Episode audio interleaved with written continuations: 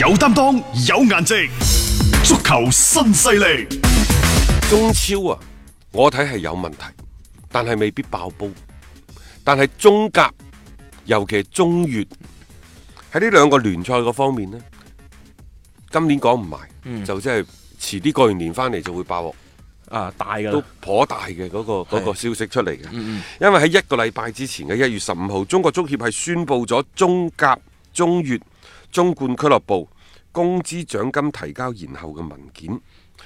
呢份文件就宣布咗呢三級聯賽球隊嘅工資表提交嘅時間由 原嚟嘅一月十五號向後推到一月三十一號。嗱，佢有呢個所謂嘅工資簽名表呢，佢先至可以即係今年喺聯賽註冊，亦就係有咗呢個表上交，你先至可以攞到今年嘅參賽資格。准入憑證嚟嘅呢個係啊呢個係中國足球協會呢，即係喺前兩年規定嘅。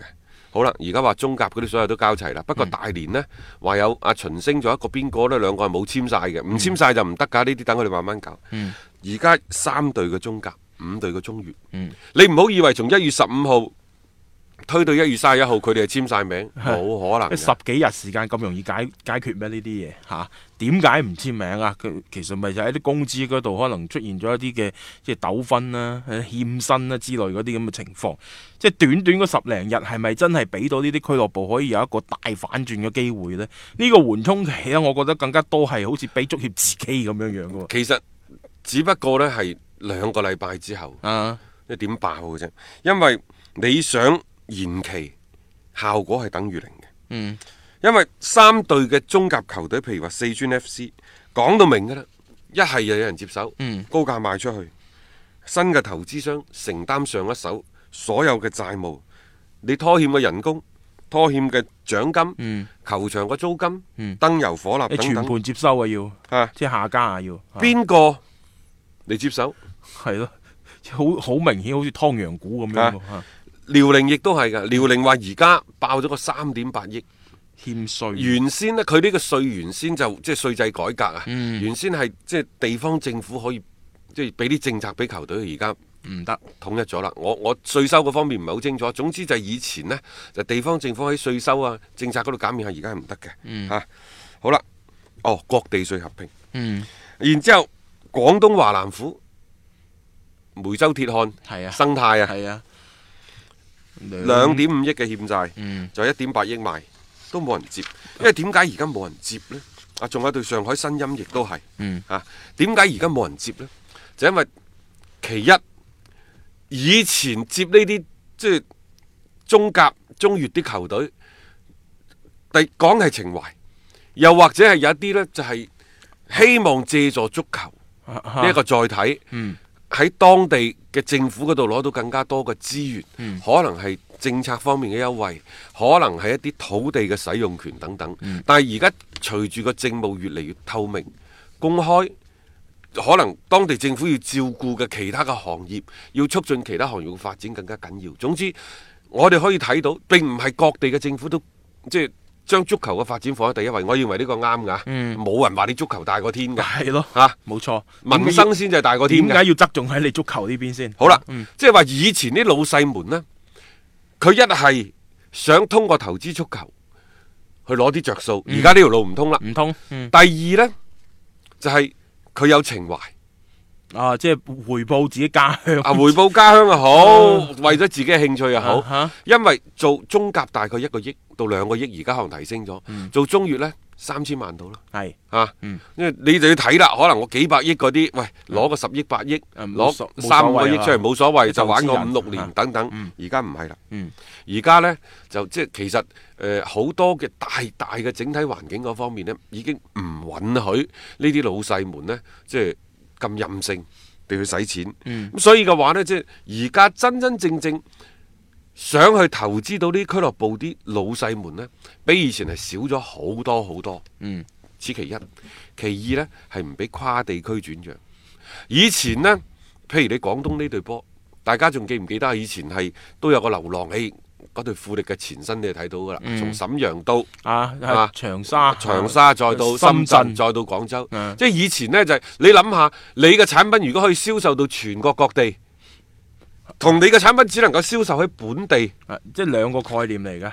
成個市場嘅啊規模都唔同啦。以前你想揀球隊，你就你就全國都揀得嘅。係而家可能即係你對鐵漢生態，亦都只能夠限咗喺廣你仲要東睇喎、啊你仲要睇佢喺邊度註冊過係廣東足球協會呢？啊，抑或係即係梅州嗰邊、 嚇唔係佢係好似係深圳嘅。深圳嗰邊嗯嘅啊哈哈，咁即總之而家佢講晒，佢唔俾你跨地區。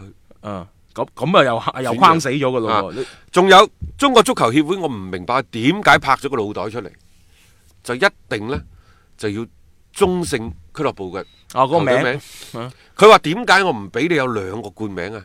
佢話我驚你啊，打開頭叫呢個名，嗯打到一半叫嗰個名，所以我唔俾你出現兩個俱樂部。啊兩個嘅嗰兩個種企業嘅企業嘅冠名名啊，我話俾你聽，其實呢樣嘢足協係自己打自己嘴巴嘅啫，因為你就算係三個俱樂部都好，佢你喺賽季初定咗就得噶啦，係咪？定咗落嚟你呢個啊賽季唔好俾佢變，嗯足夠啦。足夠噶但啦係。呢個賽季唔可以俾佢變啫嘛。啊下個賽季佢再去傾，或者一啲合作方式嘅轉變有所改變，咁可以再講嘅啫嘛。仲有另一樣嘢，就係、你喺足協嗰個名，即係足協嗰個官網公佈出嚟你嘅積分棒嗰個名，啊同、你真真正正喺賽場嗰個名。都可能呢，即係個長短唔一樣嘅，你咪開隻眼閉隻眼咪算咯。而家就係咁嘅，我又講情懷，我想宣傳下自己企業又唔得嗯嚇，我想即係話通過呢一個冠名權去引入一啲外部嘅資源，你又唔俾我冠名，即係你封殺晒我所有揾錢嘅道路，咁你要我點揾錢呢？你要我點揾錢，大雄？冇錯嗱。嗯你靠我，你要我靠球票揾錢，大家都知道呢個費嗰啲水準咁低誒，邊有人買票入場嘅？其係次，你叫你靠我賣波衫揾錢，豈有此理！你十年前你就統一晒所有嘅波衫，嗰件波衫係我哋見到呢十年嚟全世界最醜嘅波衫。誒你要啲球迷點樣買，點樣收藏？冇錯，中超尚且如此，其他嗰啲更好啦加唔使講呢、一個門票啊收唔到，啊。呃誒呢一個波衫球場嘅波衫嗰啲衍賣唔去生品又賣唔去。 啊轉播費你可以俾啲我啦嘛？邊度有中甲、中乙邊有轉播費㗎？亦就係、我問你，嗯中甲同埋中乙呢啲俱樂部何以為生呢？嗱，嗯大家都成日都講我哋要揸青訓，我哋呃足球人口少係冇錯，我哋足球人口係好少嘅。嗯但係話翻轉頭，就算我足球人口多，喂，冇俱樂部啊，嗯，去接收。即係我冇地方去踢波啊啊！我俱樂部接收咗之後，我三無嘅，冇門票、冇銷售、冇轉播嘅分成收入。齋踢咯，到最後咪又欠薪， 咁啊大家唔簽名。咁大家睇到即係以後出嚟踢波係揾唔到食嘅，或者嗯競爭好殘酷嘅。邊個家長願意將自己嘅小朋友放去球隊從事呢一個足球嘅行業呢？係啦，咁多行業可以選擇。啊你你話呢啲係咪係咪一啲循環嚟嘅？嗯所以我哋成日都話揸青訓係啱，但係唔一定一味揸青訓。我哋成日都講點解我哋青訓會差咗，就係、因為當初喺啟動職業足球改革嘅時候，我哋話職業嘅球隊同埋我哋各地方嘅足協重點嘅學校等等，嗰、條連接嘅鏈路鏈路斷咗。就算你培養咗幾多好有潛質嘅啊，好有特點嘅年輕嘅球員，佢哋都唔知點樣去進入一啲職業球隊，即係佢哋進進進級嗰個最後一公里啊，係、嗯生生被打斷咗。冇錯，我嗯然之後，浙江六成得啦吧？啊啊好多打青產訓品打到咁清痴迷，嗯喂！